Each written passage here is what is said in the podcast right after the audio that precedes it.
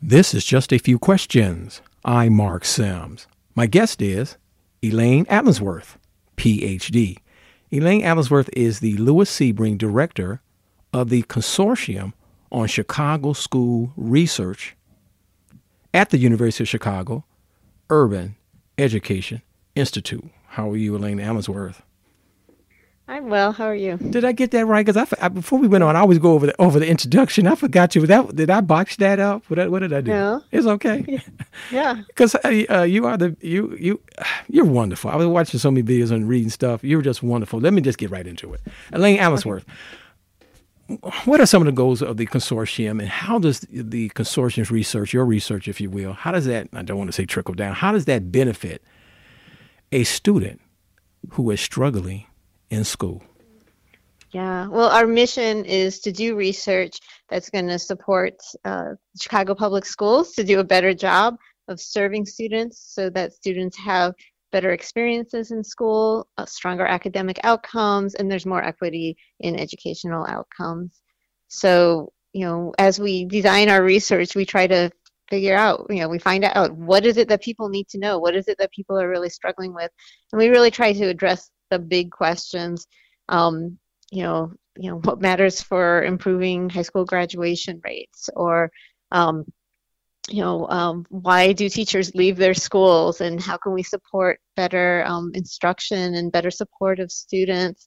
Um, you know, how are students experiencing school, and how do their experiences affect their achievement and their educational attainment? Um, and we basically do that in a few different ways. I mean, one is we try to measure those things that people think are important, but they actually may have no idea of, you know, what's actually happening. So um, things like, you know, do students feel safe in school? Is there strong leadership? Um, how are students doing in college? You know, there are all these things. There were no measures for these things, and so we figure out, well, how do we actually measure things like student experience, teacher experience, uh, long-term outcomes for students? So that we actually know how students are doing. And then once you measure something, then we can actually look at improvement over time and we can give data back to schools and the school district to see are their strategies working and for whom are their strategies working. Um, but then, you know, just knowing, you know, where, you know, where the district is isn't enough. You know, we also need to know what matters for improving those outcomes. So then we try to do research to understand you know why are we getting the outcomes that we get? You know every you know we get the outcomes that we get because the system is designed to produce those outcomes. So what is it about the system that's producing those outcomes? Or you know what are what can we do differently that um, will will change those outcomes for better?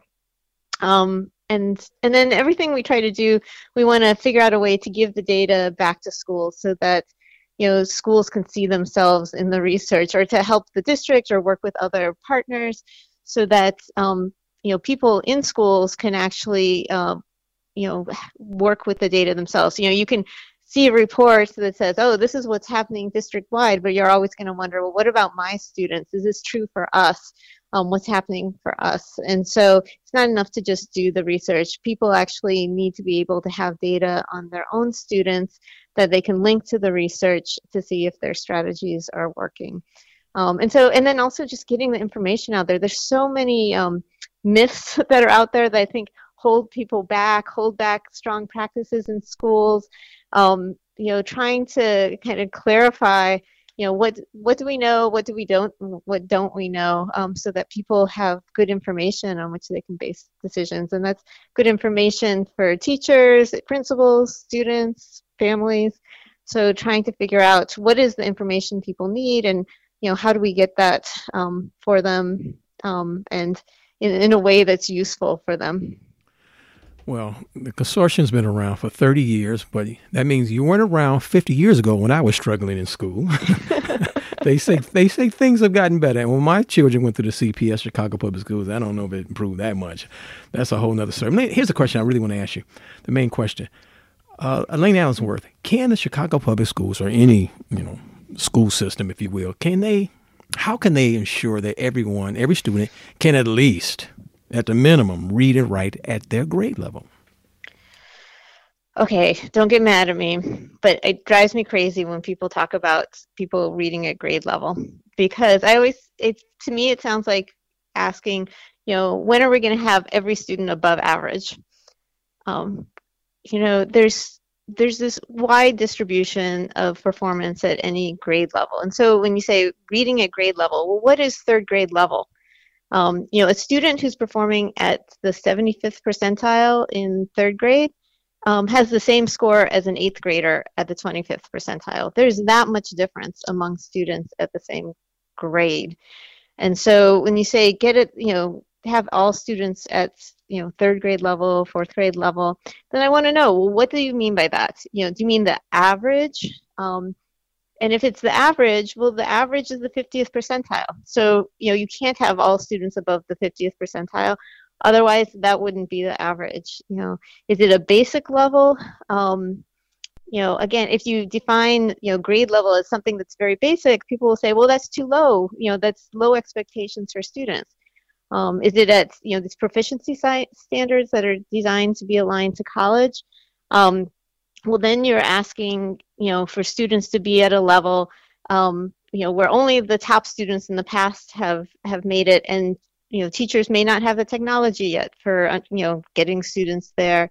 Um, and it's not even clear that being at that level is tied to stronger long-term outcomes um, which is something else i can go on about. So you know getting students to a particular level kind of drives me crazy um, because it's it's almost like saying if you're not at that level you, you know you're not adequate you're not proficient when what's really important is the rate at which students are learning. Are students learning and growing? There's a lot of emphasis on, you know, what is the, you know, a student's test score at a particular time, but actually what matters for their long-term outcomes is how much are they growing? How much are they learning? Um, and that's really what we should be focused on. I do think it's important to look at what students know um, and look at their skills and use, you know, diagnostically to determine, you know, how to pitch instruction, what are the skills students need to work on, who needs extra support. I think that's very important. Um, but to judge a student or a school based on meeting any particular level is um, um, this is not helpful. Well, I like talking about my my story, my narrative, because it's about me, which I love.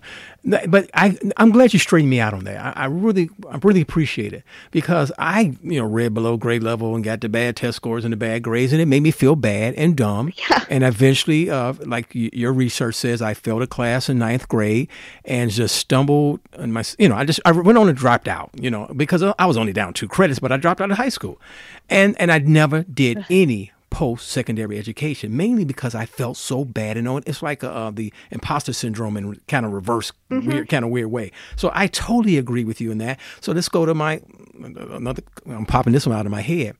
College completion, and also uh, any post-secondary completion, whether it's you know two-year college, four-year college, or whatever you got to do post-secondary education. Because I, you know, there's a lot of schools, even my son and daughter's high school. Long story, they say everybody's going to college. And I'm like, come on now, I know, I know how this works. Everybody doesn't complete college. So yeah, how do yeah. we, how do we, you know, let's say you feel bad because you're not the top student and you're not this and you're not that, but you can still complete your post-secondary first finish high school. You got to do that. First yes. finish high school, then do your complete your post secondary education. Go right ahead.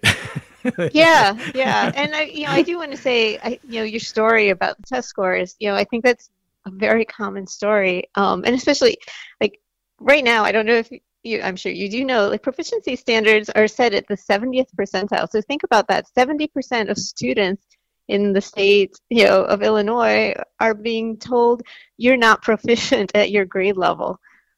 Just think about that um, and what that does to students' mindsets. And we know that mindsets are really powerful. Like if you if you don't know if you can if you're going to succeed, if you think maybe oh maybe I don't belong in this academic environment, that's going to undermine your performance um, constantly. Um, you know, like everything that happens, you're going to see it through that lens. Like, oh, maybe this is a sign that I really can't do this. You know, um, but but if you believe in yourself, you know, and you think you come in saying, yes, I belong here, I can do this, you're going to be much more likely. You know, you're likely to succeed. You're not going to take those little you know signals as you know a sign that you you can't do it, you know, you're not going to be able to succeed. Um, it's just like, you know, it's that's you you know you can succeed, right? And so it, it makes a huge amount of difference. And so that's again a reason I get really frustrated with people kind of using you know a particular performance level to say a student is ready because I do think it um, it affects them in ways that can be really counterproductive. And I also know from our research too that test scores you know are not all that predictive of how students are going to do later. And you know, reading in particular, people you know focus on you know the percent of students not meeting standards in reading. Well, there's not really uh, hardly any evidence that meeting those standards compared with you know not meeting those standards is associated with much different success you know at higher levels of education um, you know a little bit but you know there's so many other things that matter um, we really shouldn't be placing so much emphasis on on these test scores. Um, I agree with you. Like I said, where were you 50 years ago? Because I I still struggle with that because I still one part of me still feels like that eight year old kid who feels dumb. 50 years later, yeah. or 59 years later, whatever. It's been a long time. Yeah, and that's ridiculous. That's not what school should be. It should be empowering, right? I, you know, they should be. I'm, I'm almost done. Uh, uh, Elaine Allensworth. So that student um, I don't things are much different than it was when I was a kid, per se. They're struggling in school. They're in grammar school. They could be in high school.